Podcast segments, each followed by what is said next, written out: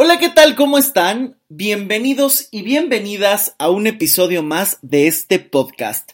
Yo soy Luis Miguel Tapia Bernal y me encanta que me acompañes un jueves más porque además ya estamos muy cerquitita de la Navidad, del cierre de este 2020 tan eh, intenso, cambiante, diferente.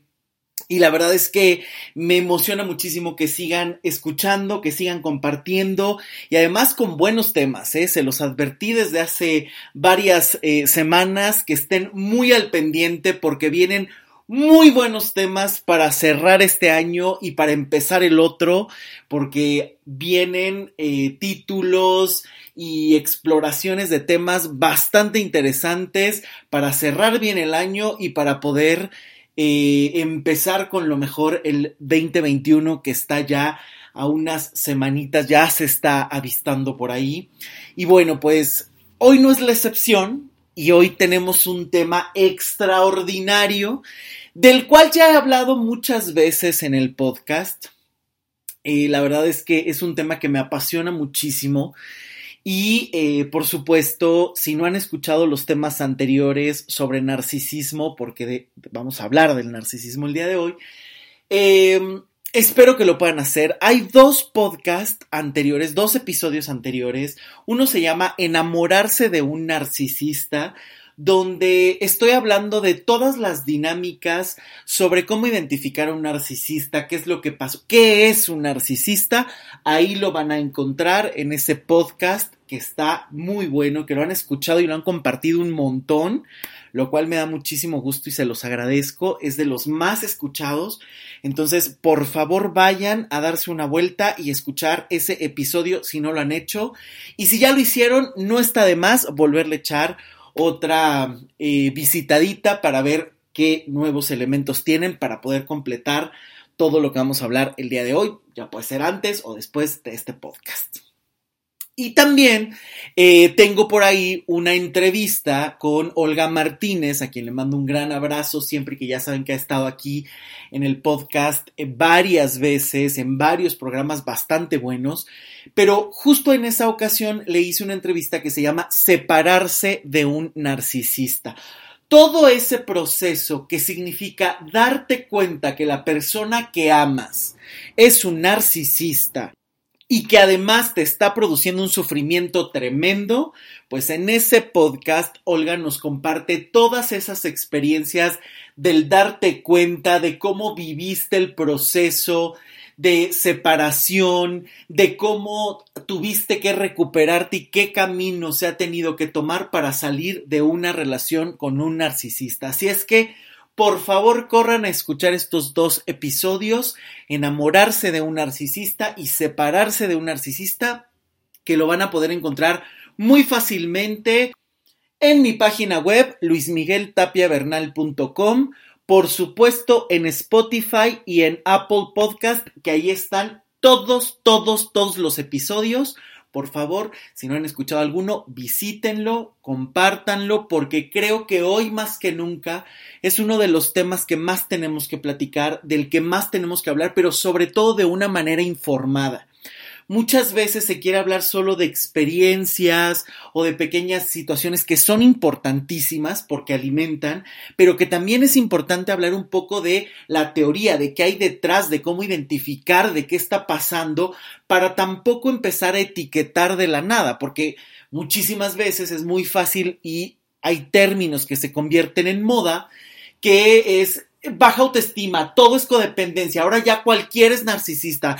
Y creo que hay que tener muchísimo cuidado con esto, ¿no? Porque creo que estos términos pueden ser muy ricos, muy importantes y realmente cuando se saben manejar y especificar, pueden dar muchos matices, pueden dar eh, cuenta de saber en qué terreno estás parado, qué es lo que está ocurriendo y poderte explicar la situación que ojo, el que tú sepas detectar una situación, nombrar una situación, diagnosticar una situación, no significa que sepas solucionarla.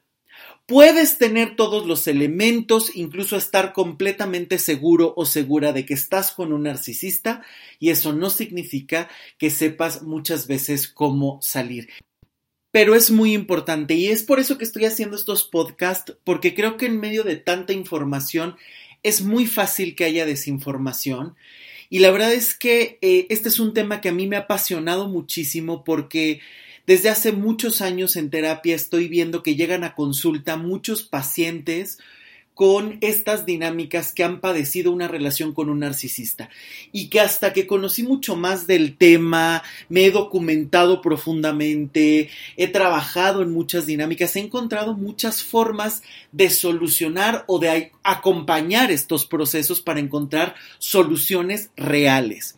Y algo que he detectado es que es un tema del que hay mucha desinformación incluso de otros eh, profesionales, que se conoce poco o nada que muchas veces se conoce como muy de pasada o se conoce la información pero no se sabe qué hacer para ayudar a salir de estas situaciones porque algo de lo que estoy completamente convencido es que un narcisista, una relación con un narcisista deja muchísimas secuelas que hay que solucionar, que hay que trabajar y que hay que revisar. Y por eso estoy dedicando estos espacios para poder hablar de un tema muy importante, explorarlo en muchos matices y poder eh, incluso hablar de un tema del que o no se sabe o se sabe poco.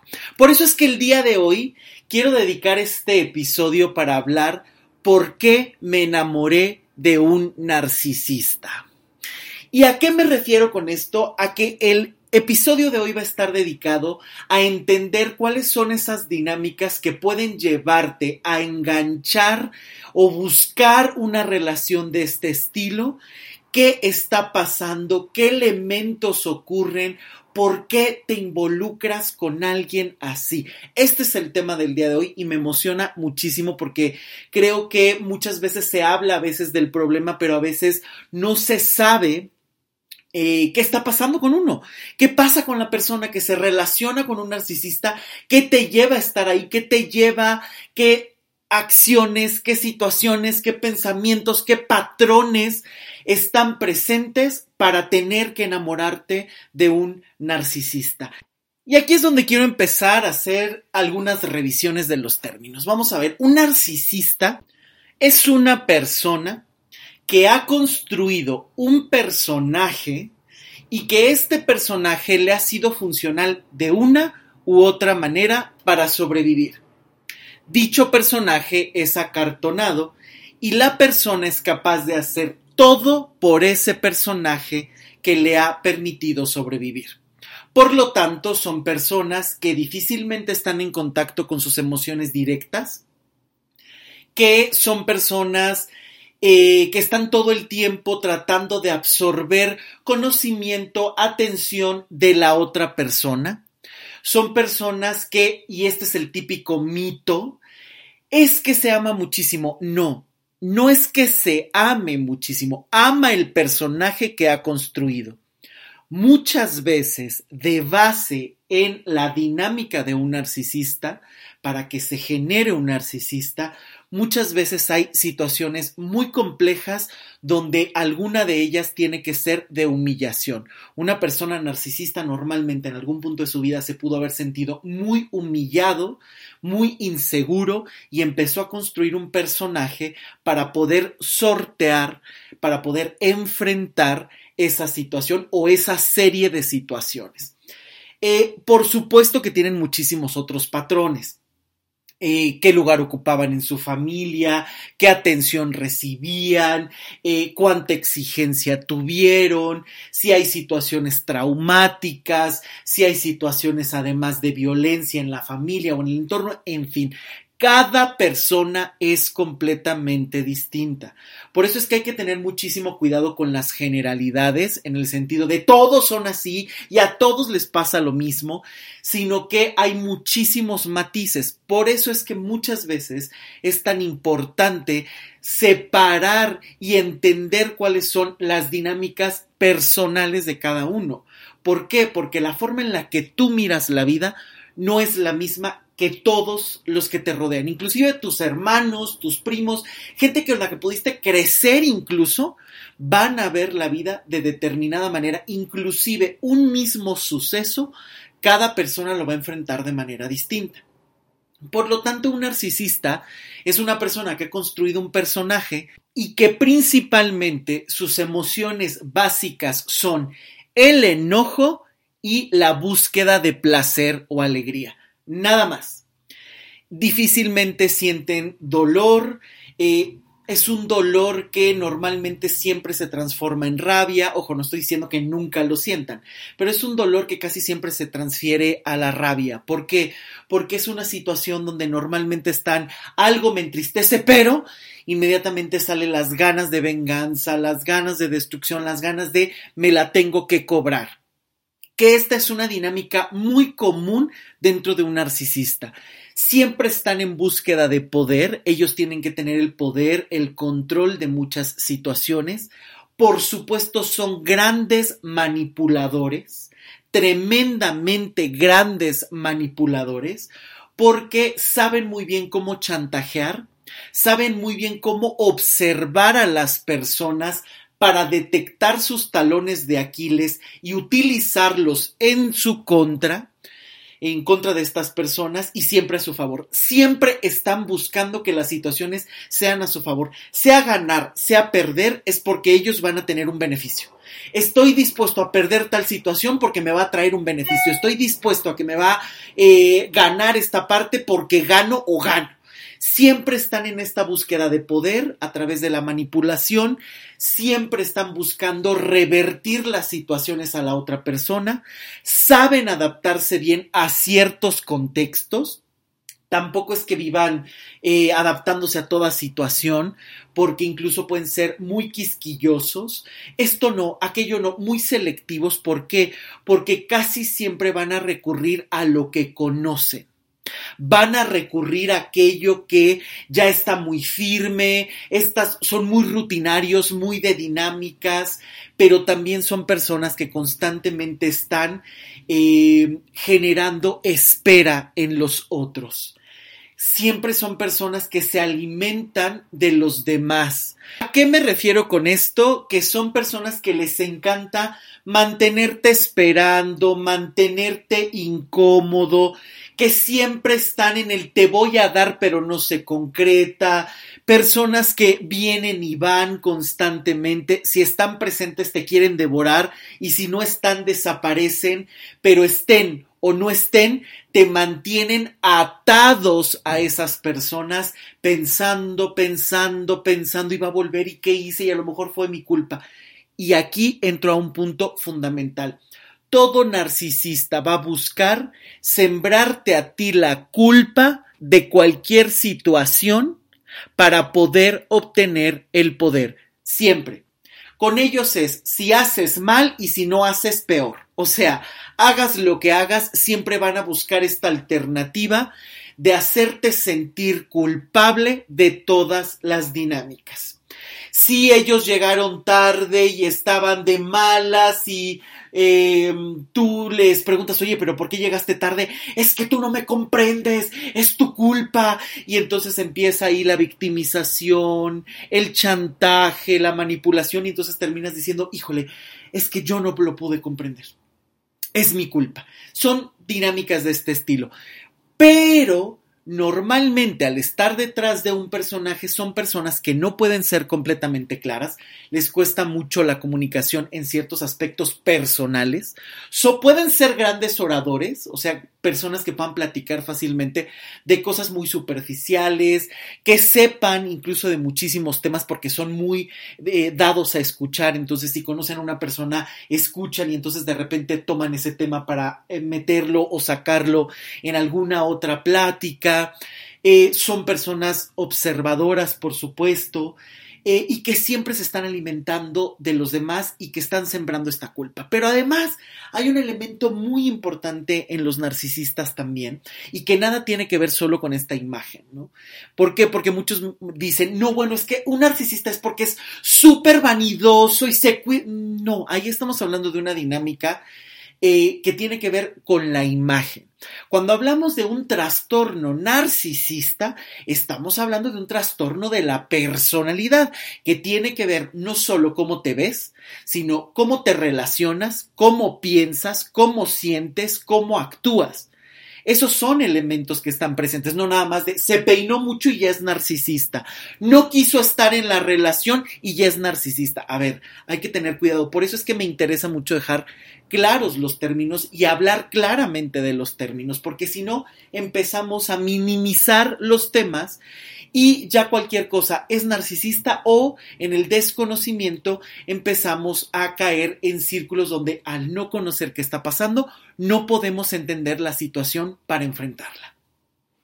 No saben la de veces que llegan a terapia de pacientes que ya han pasado por infinidad de terapias, años en terapia y que ni siquiera han podido resolver estas dinámicas y cuando yo empiezo a detectar este tema, lo empiezo a trabajar, ya tengo ahí toda una metodología que he ido desarrollando a lo largo de estos años como terapeuta, justamente para trabajar estos temas. Y de repente llegan y no se ha podido detectar porque no hay estos elementos, estas situaciones claras, pero tampoco se sabe cómo manejar. Hay muchísimo desconocimiento sobre el tema. ¿Por qué? Porque además una de las características del narcisista es que trata de mutar constantemente. Cuando crees que ya lo vas a atrapar, cuando crees que ya lo descubriste, puede salir con algún giro, con algún cambio y siempre va a buscar sembrarte la culpa. Por lo tanto, su comunicación es dual. Te digo una cosa y hago otra, te digo una cosa y a la vez te digo otra siempre está mandando dobles mensajes. Por eso es que desde aquí es la primer confusión más difícil de manejar, porque la persona llega y dices que estoy con una persona que siempre me está mandando dos mensajes, que me hace sentir culpable, entonces no sé qué mensaje acatar. Me está diciendo que me quiere, que me adora, que soy la persona más importante del mundo, pero a la vez no me busca, no me llama o está con alguien más. Entonces no sé cuál es la, la verdad, ¿no? Siempre está en una dinámica dual. Por eso es que no puedes agarrarte a una sola cosa. No se puede. Por eso es que desde ahí, cuando no se conoce la situación, no se sabe trabajar con el narcisismo, no se sabe trabajar con la serie de emociones que eh, resultan de una dinámica así y mucho menos enfrentarse a la comunicación, al pensamiento o generar estrategias para enfrentar una relación así. Entonces llegan a terapia muy desalentados muchas veces porque han pasado muchos años y no, han podido salir de esa dinámica o incluso muchas veces se han sentido tan culpables que es lo que presentan en la terapia y la terapia les dice sí, claro, hay que trabajar en tu responsabilidad de una manera mal enfocada porque saben que uno de los puntos de partida que yo considero más importantes es que el ser humano se vuelva responsable de lo que sí te toca cambiar, de lo que sí te toca a ti. Pero ante un narcisista hay muchísimas cosas que salen de tu poder y de tu control. Porque justamente se está cambiando, si te manipula, si te hace sentir culpable, si muchas veces no sabes con quién estás, si le cuesta trabajo la comunicación y además puede ser muy cruel en los momentos más inesperados, entonces es muy fácil que tú te confundas. Pero aquí es donde me interesa hablar de este tema, ¿Qué te lleva o qué lleva a una persona a estar con un narcisista?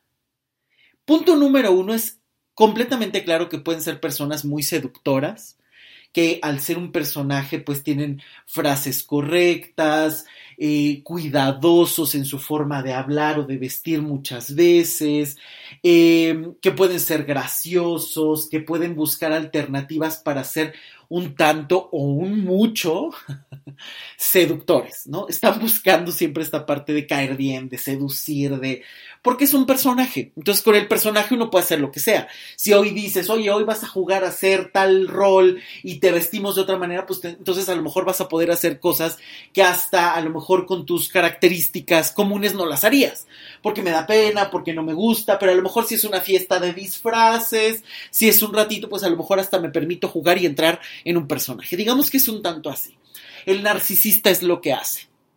Se coloca este personaje y eh, puede ser muy agradable en un principio y entonces eso puede resultar muy atractivo. eh, justamente en un principio buscan hacerte sentir que tú tienes muchísimo control, ¿no? Yo siempre lo pongo como la telaraña. El narcisista empieza a tejer la telaraña, ¿no? ¿Cómo es una telaraña? Bueno, la telaraña es pegajosa, es grande, eh, pero sobre todo es que en ciertos puntos a lo mejor ni se ve. A lo mejor si le da la luz, a lo mejor en cierta perspectiva la puedes ver, pero supongamos vas caminando de noche, pues la telaraña se te puede pegar en cualquier lado, en la cara, en el brazo, porque no la alcanzas a detectar. Es exactamente igual. El narcisista empieza a generar esa telaraña para que te quedes pegado y después te devore.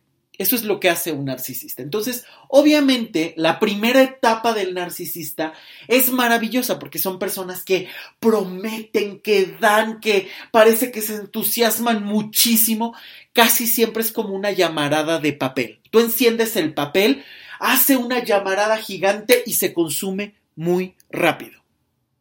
Normalmente son así los narcisistas. Empiezan a dar, a dar, a dar, a dar, y tú eres mi todo, y yo te doy todo, y entonces tú eres mi prioridad, pero de una manera muy exagerada. O sea, es, te devoro, te doy, necesito pasar contigo tiempo, y dónde estás, y qué estás haciendo.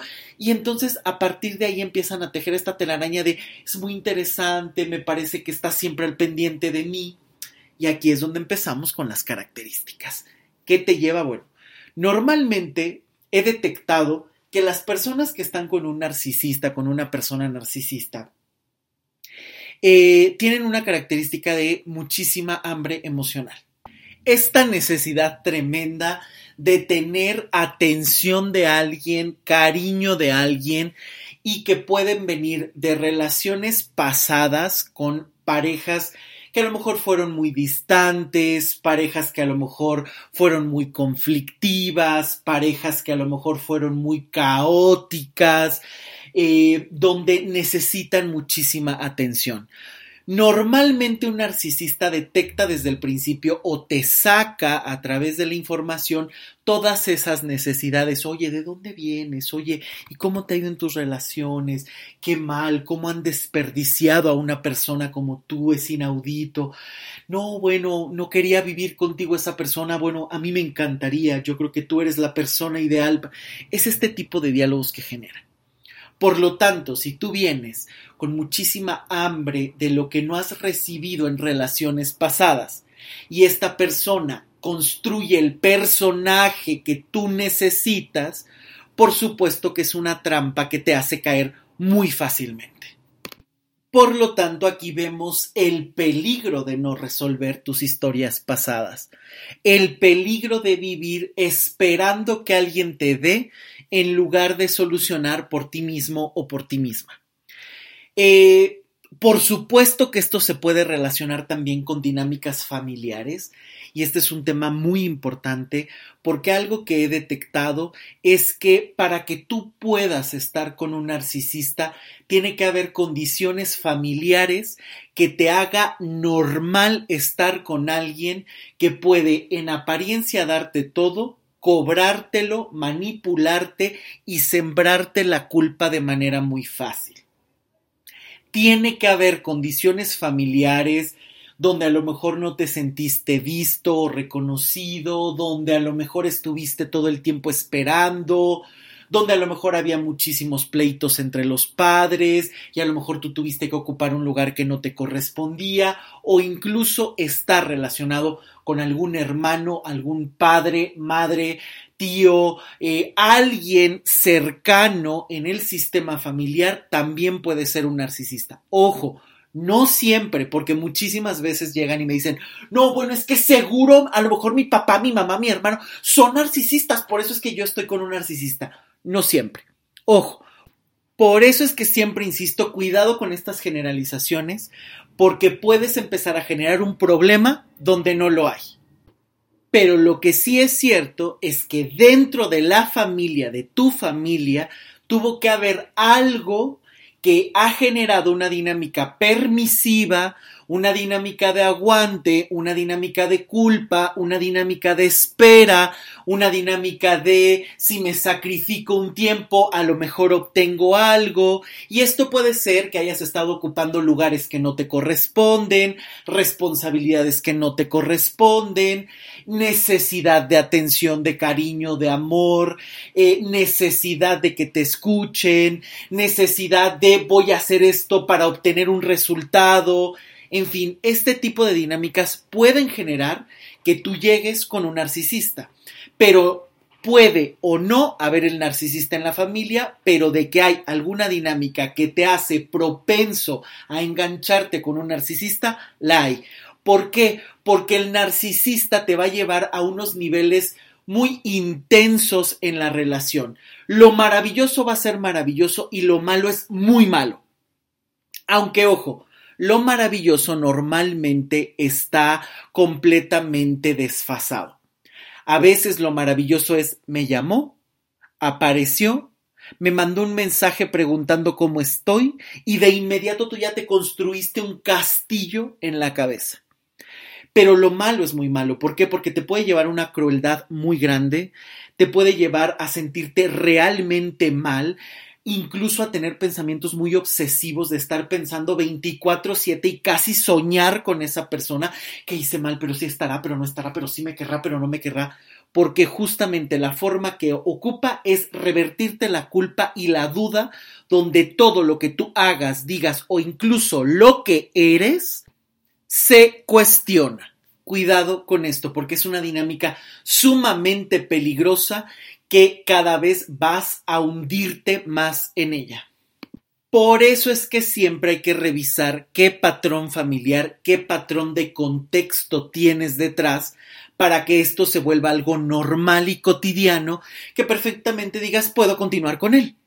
Porque también es muy común que un narcisista utilice siempre, siempre a su favor alguna historia real o inventada sobre algún pasado difícil para generar lástima, atraer atención o usarlo de justificación en los momentos en los que se siente acorralado.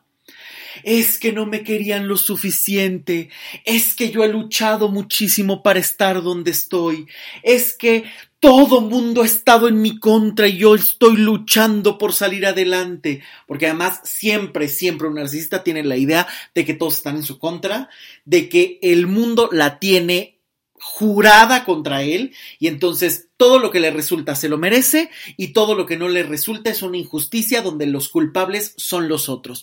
Por eso es que si tú tienes una dinámica donde vives resolviéndole el tema a todo el mundo, donde vives al pendiente de los tíos, los primos, los padres, los hijos, excesivamente, es muy fácil que estés con un narcisista y lo veas completamente normal y ahí te puedes quedar por años porque son dinámicas sumamente adictivas, normalizadas y que te llevan siempre a cuestionarte. Entonces, si es tu culpa, inevitablemente vas a tratar de remediar el problema para que la persona no se vaya o no pierdas la super relación, entre comillas, la super relación que dices tener con esa persona.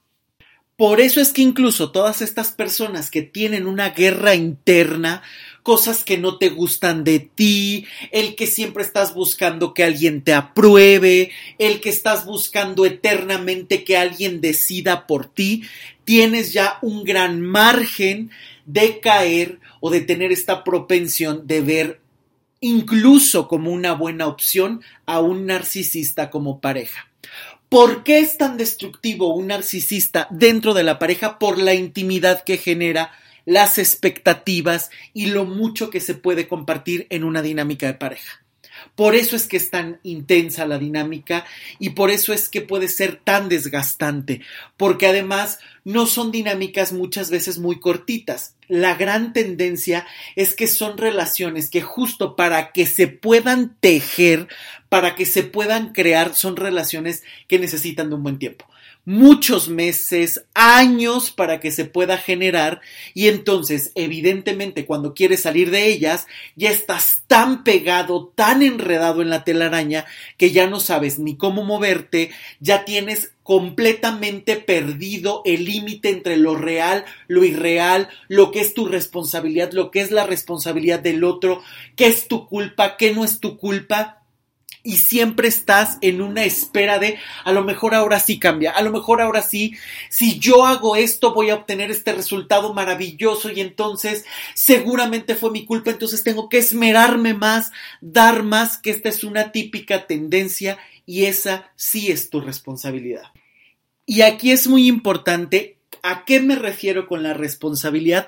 La responsabilidad es aquello que te toca hacer o dejar de hacer para modificar alguna dinámica, ya sea algo que hayas hecho, algo que te toque hacer, pero que está en tus manos. Esa es la maravilla de la responsabilidad, que hay responsabilidades que no te gustan, que hay responsabilidades que no son fáciles de ver, pero una vez que las ves, las asumes, las puedes transformar porque dependen de ti te empodera, la responsabilidad empodera, porque es aquello con lo que tú cooperas que al modificarlo vas a obtener otro resultado. Y eso empodera muchísimo porque te hace dueño de ti, de tu situación, de tus decisiones, de tus emociones.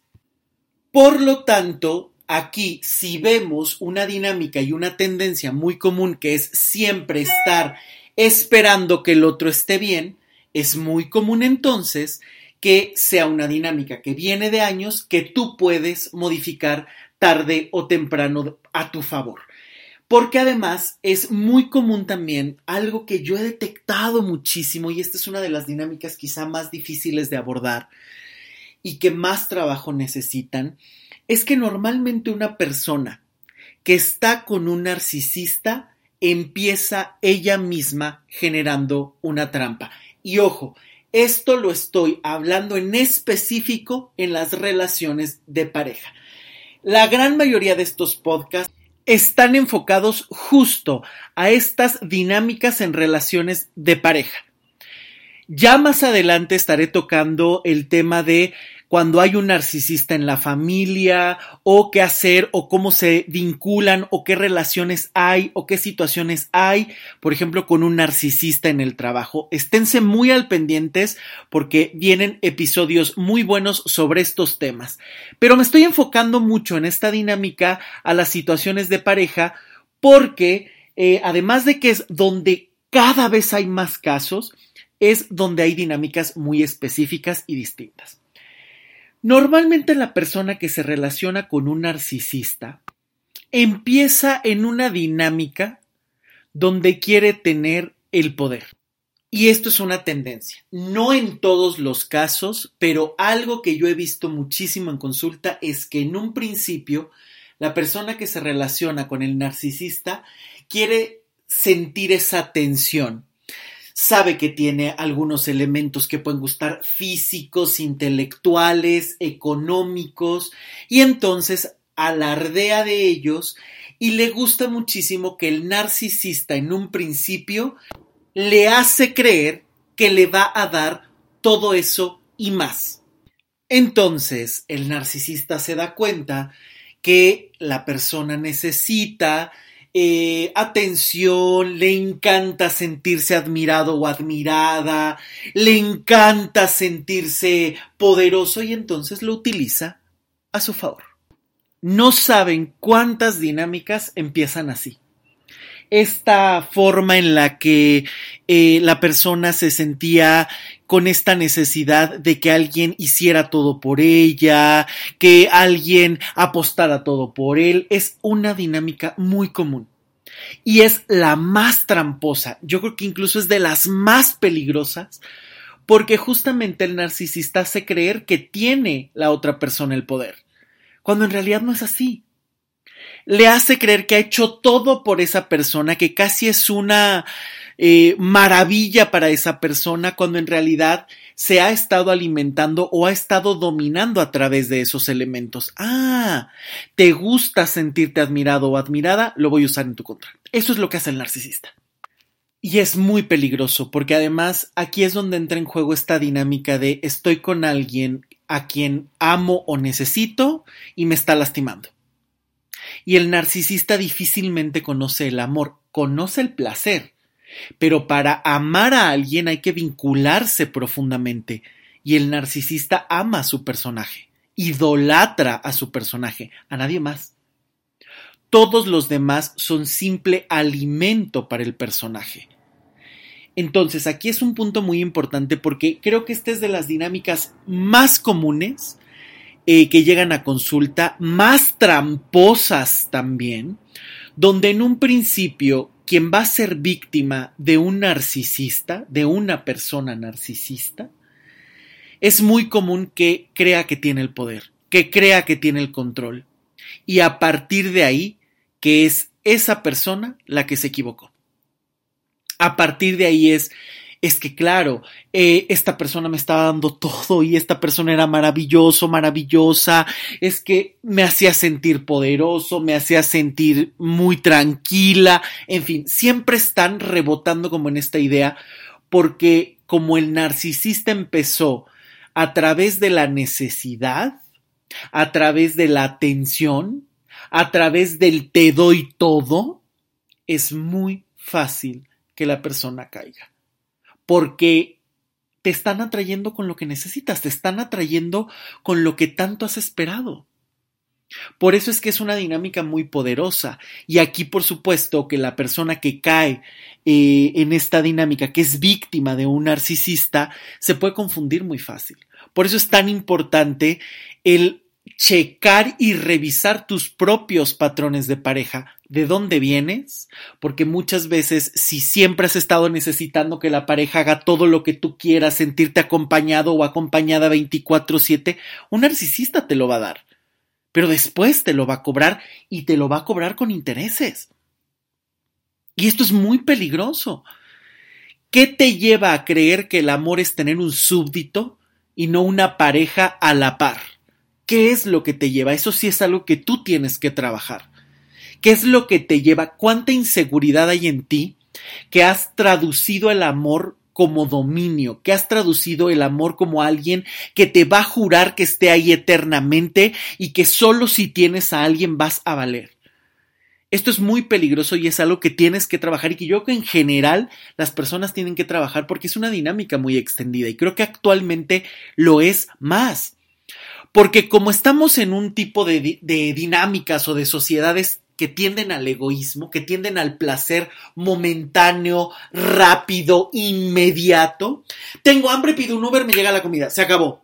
Tengo ganas de una relación me está ofreciendo todo, se acabó, ya soy de aquí. Cuidado con estas relaciones express. Cuidado con estas relaciones donde no conoces y crees que solamente tú estás ganando. Una relación tiene que ser un compartir, un gano yo, ganas tú. Por eso es que uno de los principales errores en toda relación de pareja es ver quién gana. No se dan cuenta que en una relación de pareja o los dos ganan o los dos pierden. No hay otra. Pero cuando tú estás necesitando que la otra persona se someta, que la otra persona te admire todo el tiempo, yo siempre preguntaría, ¿acaso no te admiras tú? ¿Necesitas solo el reconocimiento de los demás? Y ojo, no estoy diciendo que no sea importante. Claro que es muy agradable que otros reconozcan lo que haces, lo que eres, pero por el reconocimiento ajeno no puedes empeñar tu vida, no puedes empeñar tu dignidad. ¿Qué te lleva a necesitar todo el tiempo el reconocimiento de alguien, la compañía de alguien, la atención de alguien? ¿No te la puedes dar tú? ¿Necesitas que sea externa? Ahí hay un tema que tienes que trabajar.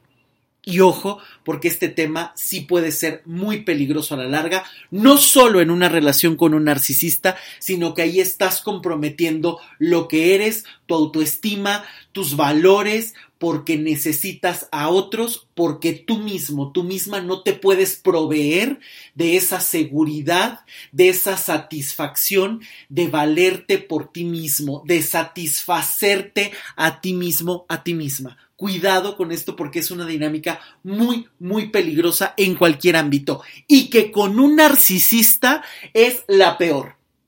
Todo aquello que no has logrado, que te debes a ti mismo, que te debes a ti misma, inevitablemente vas a buscarlo en la pareja. Y esto es algo sumamente común. Y esto lo toqué a profundidad en los dos podcasts anteriores que, por favor, si no lo han escuchado, dense una vuelta eh, eh, para poderlos eh, tener presentes, porque hablé, uno se llama La prisión de la dependencia, donde hablo de todas estas dinámicas que te pueden volver dependiente. Y el otro, que la verdad tienen que escuchar también, es ¿Por qué no encuentro un buen amor? ¿Qué dinámicas te llevan a que no encuentres el amor que estás esperando, el buen amor. Entonces, si no los han escuchado, dense una vuelta porque justo hablo de estas necesidades que pueden estar ahí muy presentes de que el otro se someta. Entonces, si tú te has vinculado con un narcisista y la primera etapa fue creerte lo más especial y estar buscando una pareja para que se someta, te acompañe y te resuelva todo, es un tema que tú inevitablemente vas a tener que resolver y trabajar en ti. Porque entonces estás esperando que alguien más te dé lo que tú no te das. Estás esperando que alguien más te reconozca lo que tú no te reconoces. Estás necesitando de algo externo por algo que no te puedes dar a ti mismo, a ti misma. Punto. Y es muy peligroso, como ya lo dije. Ahora, eh, el narcisista normalmente eh, va a aprovechar todos tus talones de Aquiles. Todos. Si tienes algún secreto, si no te reconoces algo, si vienes de alguna situación muy traumática, si vienes de algunas sensaciones difíciles, si no sabes manejar tus emociones, si no controlas tu ira, si no has tenido éxito en el trabajo, todo aquello que sea un talón de Aquiles para ti, el narcisista lo va a usar en tu contra. Todo te enojas si eres explosivo o explosiva, te lo va a achacar y entonces tú eres culpable porque tú no te controlas, porque tú me haces daño, porque tú me hiciste, porque tú me lastimaste. Siempre lo va a usar así, aunque a lo mejor ellos estén propiciando todo el tiempo ese enojo que tú al no saber manejar explotas cada dos segundos y el otro dice, ¿ves? Todo es tu culpa. Por lo tanto, si es tu culpa, yo tengo derecho a hacer cualquier cosa, a hacerte infiel, a lastimarte. Ahí es donde empieza esa dinámica completamente ciega que al no reconocerte, al no adueñarte de ti, el otro toma el control. Por eso es que todo talón de Aquiles que tú tengas, lo va a usar en tu contra. Tienes un secreto. Ah, muy bien. ¿Quieres que yo te lo guarde? Perfecto pero entonces a cambio de eso te lo voy a tener que cobrar. Es un tanto como si hicieras una negociación con Úrsula de la Sirenita. que en la película se ve que te dice, sí, pero ¿qué me vas a dar a cambio? Siempre es así y siempre son precios muy altos, siempre. Entonces, ah, ok, quieres un par de piernas, perfecto, pero entonces me vas a dar el poder de cantar y me vas a dar tu voz. Entonces firma y se acabó el tema y mira, es una gran, gran oferta cuando en realidad no es una buena oferta, cuando en realidad siempre sus contratos tienen letras pequeñas, donde parece que es algo maravilloso y es algo muy fácil de dar, pero en realidad implica mucho más porque ellos tienen miras a futuro de qué van a poder obtener. Por eso es que es tan importante que trabajes tus talones de Aquiles. Eres explosivo, eres explosiva, trabájalo, porque si te relacionas con un narcisista lo va a usar en tu contra. Te puede llevar a niveles de explosión tremendos, peligrosos para ti y para cualquier persona. Cuidado con esto. Si tú no has hecho una buena carrera, siempre has estado esperando que te mantengan, cuidado, porque el narcisista puede tomar absolutamente el control de tu vida a cambio de unos cuantos pesos y tu libertad no vale tampoco. La libertad se tiene que eh, defender sobre cualquier otra cosa, porque es lo que tenemos y te toca defenderlo a ti. Y es muy común que, ay, pero es que me mantiene y entonces el otro es tan exitoso, porque además normalmente un narcisista trata de buscar el éxito en cualquier cosa eh, deportivo, económico, de poder, de reconocimiento, de alguna manera. Por lo tanto, casi siempre empiezas con el narcisista con un nivel de admiración también hacia él. Eh, por ejemplo, en la dinámica que estaba hablando, cuando la persona empieza sometiendo al narcisista, eh, tarde o temprano empieza a admirar eso. Mira, pero es que es tan buena persona. Mira, pero es que nunca pone objeciones. Mira, pero es que me acompaña a todo. Empieza esa admiración y ese reconocimiento, que después se revierte. En casos donde el narcisista toma el control desde el principio es admírame, dame, dame, dame, dame y se alimenta de tu atención, de tus cuidados, de tus secretos, de tus debilidades, de tus talones de Aquiles. Todo eso lo va a aprovechar para someterte, para tenerte controlado o controlada.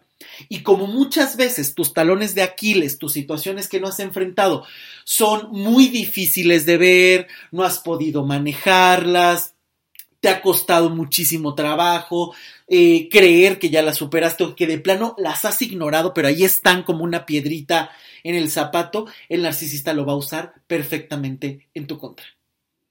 Si tienes eh, este miedo a que te abandonen, el narcisista todo el tiempo para controlarte te va a estar amenazando, ya me voy, ¿eh? Ya me voy. Cuídame porque ya me voy. Inmediatamente te sometes para que el narcisista se quede, por ejemplo.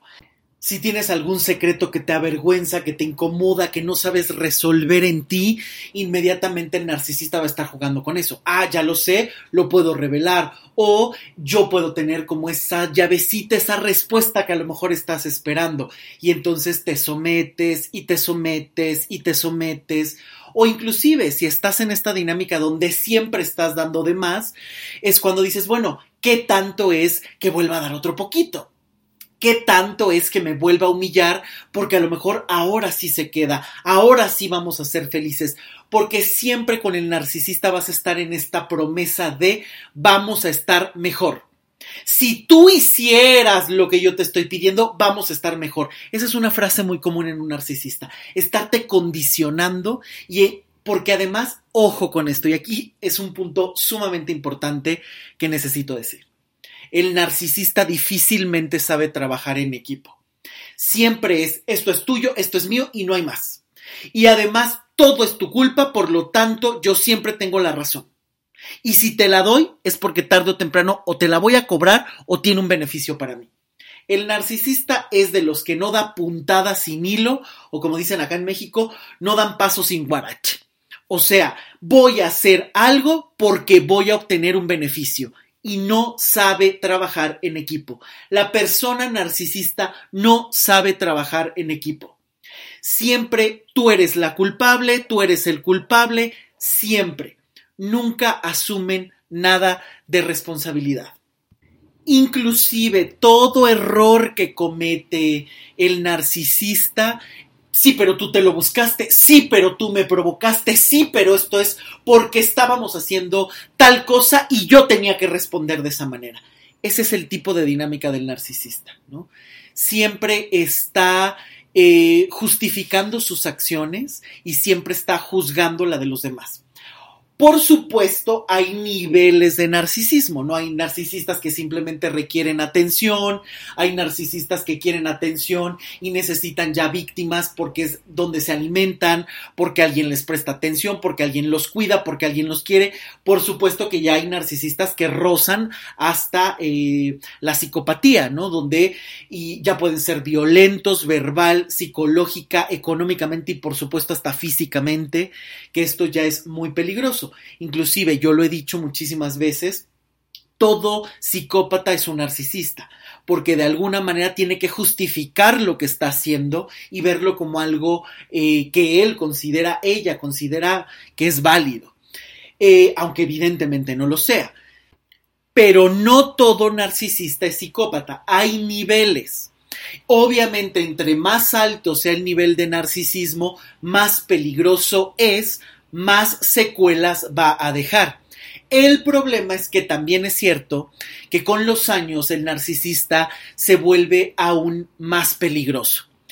¿Por qué? Porque es una dinámica que cada vez se recrudece más, porque difícilmente piden ayuda, difícilmente se trabajan a ellos mismos, difícilmente van a terapia e inclusive con terapeutas inexpertos en el tema es muy fácil que manipulen hasta el terapeuta. Porque entonces se dejan seducir por este personaje que como está tan bien construido, parece que encaja muy bien. Entonces te hablan de mil cosas, pueden mentir constantemente, te cambian la información, en un momento dejan ver algo más y lo retiran. Normalmente el proceso con un narcisista tendría que ser un trabajo muy arduo, muy constante y difícilmente un narcisista lo aguanta. Muchas veces el narcisista va a terapia para agarrar información, para agarrar herramientas y para incluso también tratar de tomar el control dentro de las sesiones. Cuidado con esto.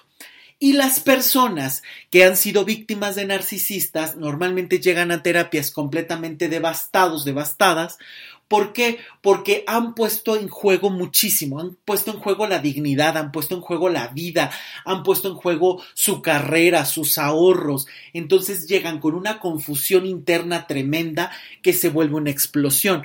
Por eso es tan importante que cada uno se trabaje. ¿Por qué? Porque cuando tú llegas con un narcisista, no solo te va a explotar todo lo que ocurre con el narcisista, sino que además vas a tener enfrente todos los fantasmas del pasado todo eso va a salir a flote, la relación con tus padres, la relación con tus hermanos, las situaciones traumáticas, las situaciones que no has podido superar. Por eso es que también es una responsabilidad elegir a un narcisista y también hay elementos muy claros del por qué estás ahí. Por estos patrones familiares que no has resuelto, haya o no haya un narcisista en tu familia, hay alguna dinámica que te predispone para estar con el narcisista. Eh, y es muy fácil también quedarse ahí, porque como es lo que conoces y no tienes otras herramientas para salir, eh, pues eh, te quedas, te quedas sin cuestionar.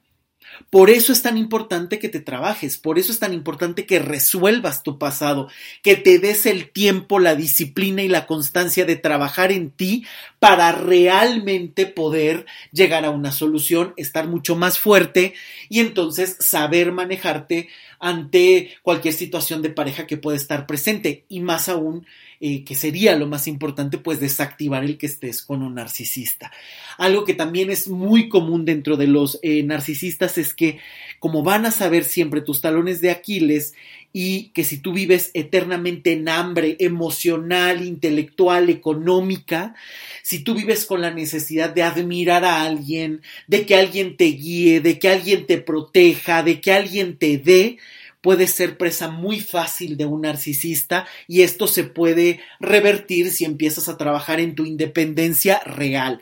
No estas independencias ficticias que son muy comunes ahora de porque digo frases bonitas ya me estoy empoderando, porque medito todos los días yo me empodero de mí. No, me refiero, el empoderamiento real tiene que ver con ser dueño de tus emociones, de tus pensamientos y de tus acciones que asumas la responsabilidad de lo que eres con todo lo que esto implica. Que sepas proveerte y abastecerte de lo que tú quieres y que aprendas a relacionarte de otra manera. Porque mientras tengas fallas en la interacción, mientras estés esperando que los otros se sometan o que los otros te den, inevitablemente corres el riesgo y el peligro de estar con un narcisista. Por supuesto, si eres de las personas que todo el tiempo está dudando de ti, cómo te ves, cómo lo haces, si no sabes decidir en tu propia vida, también corres el riesgo de estar con un narcisista porque siempre estás buscando quien te guíe. Y el narcisista, como se quiere sentir siempre necesitado y poderoso, te va a dar todos esos elementos. No te preocupes, yo decido por ti. No te preocupes, yo resuelvo. No te preocupes, yo hago lo que a ti se te dificulta. No te preocupes, eh, si tú dudas, yo aquí estoy para resolverte esas dudas. Es muy fácil que caigas en una dinámica así porque este dudar, esta inseguridad que tú tienes que trabajar se le está cediendo a alguien. Por lo tanto, dense cuenta cómo aquí hay un tema eh, personal inevitablemente, lo que tú cooperas para relacionarte y permanecer con un narcisista, por un lado, y por el otro lado, que relacionalmente, a nivel relación, es sumamente difícil y confuso. Son mensajes difíciles, son situaciones complejas, el narcisista te dice una cosa y te la cambia, la relación siempre, siempre va a ser muy desgastante. Por eso es que considero fundamental que te trabajes, porque esta es la forma de estar vacunado, por así decirlo, para evitar este tipo de situaciones. Y por supuesto, si has estado en una relación narcisista, cada vez estoy más convencido que es muy difícil salir solos porque hay mucha confusión y porque de entrada tienes que saber si realmente estuviste o no estuviste en una relación así, cuál fue realmente tu responsabilidad y cuál no, y, de, y ver y reconstruir todo lo que el narcisista tiró y todo lo que le permitiste tirar en tu vida. Por eso es tan importante recurrir a buenos especialistas y trabajar de manera profunda, constante, disciplinada en tu proceso personal. Porque la reconstrucción después de un narcisista puede ser larga y muy difícil y sin ayuda mucho peor, porque hay mucha confusión, hay muchos elementos que tienes en contra y que hay que saber trabajar, que hay que saber sanar, que hay que saber transformar. Por eso, de verdad, si estuviste con un narcisista, pide ayuda profesional.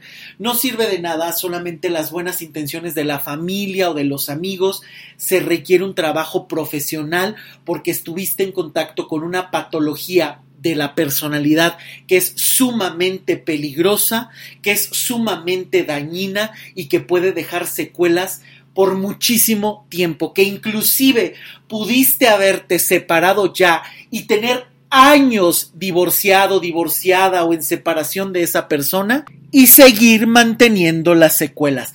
Años de verdad, no saben cuántas veces a consulta ha venido personas que llevan a lo mejor ya 15, 20 años de separación con el narcisista y siguen en las secuelas de la culpa, de miles de dudas, de no poder rehacer su vida, de no confiar y de verdad pueden ser años. Tú lo puedes revertir si trabajas en ti. Y bueno, pues muchísimas gracias por haber llegado hasta aquí. Ya estamos muy cerquita del cierre de año. Ya la otra semana será Navidad. Espero que se la pasen muy bien con todas eh, las medidas de seguridad que hay que tener. Que aprovechemos estos tiempos de reflexión obligada porque creo que la pandemia nos ha puesto en reflexión sí o sí y en perspectiva muchísimas cosas que reitero, el trabajo personal hoy más que nunca es urgente para poder enfrentar cualquier situación. Y bueno, yo espero que se la pasen muy bien, que sean días lo mejor posible para todos, que se la pasen increíble, que puedan disfrutar de ustedes, de su familia, de sus seres queridos con responsabilidad. Y bueno, por supuesto, eh, les agradezco que estén tan al tanto de este podcast y los invito por favor a que lo compartan, lo pongan en sus redes sociales o en donde quieran o se lo compartan a esa persona que creen que le puede hacer falta porque eso motiva muchísimo y además creo que se busca el poder eh, lanzar estos mensajes y que sirvan a más personas para que realmente puedan tocar más vidas y cada vez trabajemos más la responsabilidad y el cambio desde nosotros, porque creo que es ahí donde está esta llave mágica para transformarnos a nosotros y a nuestro entorno. Así que ya saben, creo que es momento de trabajar, creo que es momento de realmente aprender a conectarnos porque el punto no es estar solos o simplemente trabajarte a ti de manera egoísta. Creo que un buen trabajo personal te permite resolverte a ti y aprenderte a manejar de otra manera con las personas y ser muchísimo más congruente con lo que tú necesitas, con lo que tú eres y con lo que tú esperas de la vida y de esta manera poderte compartir mejor con el entorno. Gran parte del sufrimiento genera más sufrimiento precisamente porque el sufrimiento es un sentimiento hambriento. ¿Quién te acompaña? Quién te resuelve o a quién lastimas para que esté igual que tú o se mantenga en la misma dinámica. Podemos parar esto si trabajamos en nosotros mismos. Podemos parar esto si transformas las situaciones que no te gustan. Si te adueñas de ti, puedes empezar a aportarle al mundo algo distinto y en tus relaciones transformarlas y llegar a algo mucho, mucho mejor. Por supuesto, ya saben, si quieren más información de las consultas, pueden visitar mi página web, luismigueltapiavernal.com. Ahí está toda la información. Y lo mismo, las consultas siguen. Seguimos trabajando en línea porque creo que es la forma más segura de hacerlo por ahora. Ya esperemos pronto podamos volver a hacer los talleres presenciales y por supuesto las consultas presenciales, pero ahora hay que cuidarnos mucho y es muy eh, cómodo realizar eh, a través de Internet. Se trabaja exactamente igual, así es que puedes tener ahí tu consulta si lo necesitas para realmente trabajar, para realmente resolver, que es una de las características de las consultas que manejo, que sean rápidas, profundas, que realmente no sea una cuestión de estar años y años en terapia, sino que empieces a ver cambios desde el principio y realmente los puedas ir trabajando para poderlos gestionar y para poderte adueñar de ti y realmente encontrar soluciones, que ese es el enfoque con el que siempre trabajo, que es realmente enfocarnos en solucionar. Así es que ya sabes, si necesitas, yo con todo gusto aquí estoy, desde donde estés podemos trabajar a través de Internet.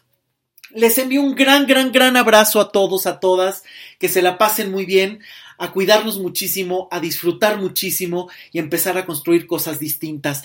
Estén muy al pendiente de los episodios que vienen porque van a estar extraordinarios para cerrar este 2020 y muy buenos para empezar el 2021. Así es que no se lo pierdan. Sigan, denle seguir a este podcast en cualquiera de las redes sociales, Spotify, en Apple Podcast y mi página web, luismigueltapiavernal.com. Que estén muy bien, nos escuchamos la próxima semana. Hasta pronto, chao.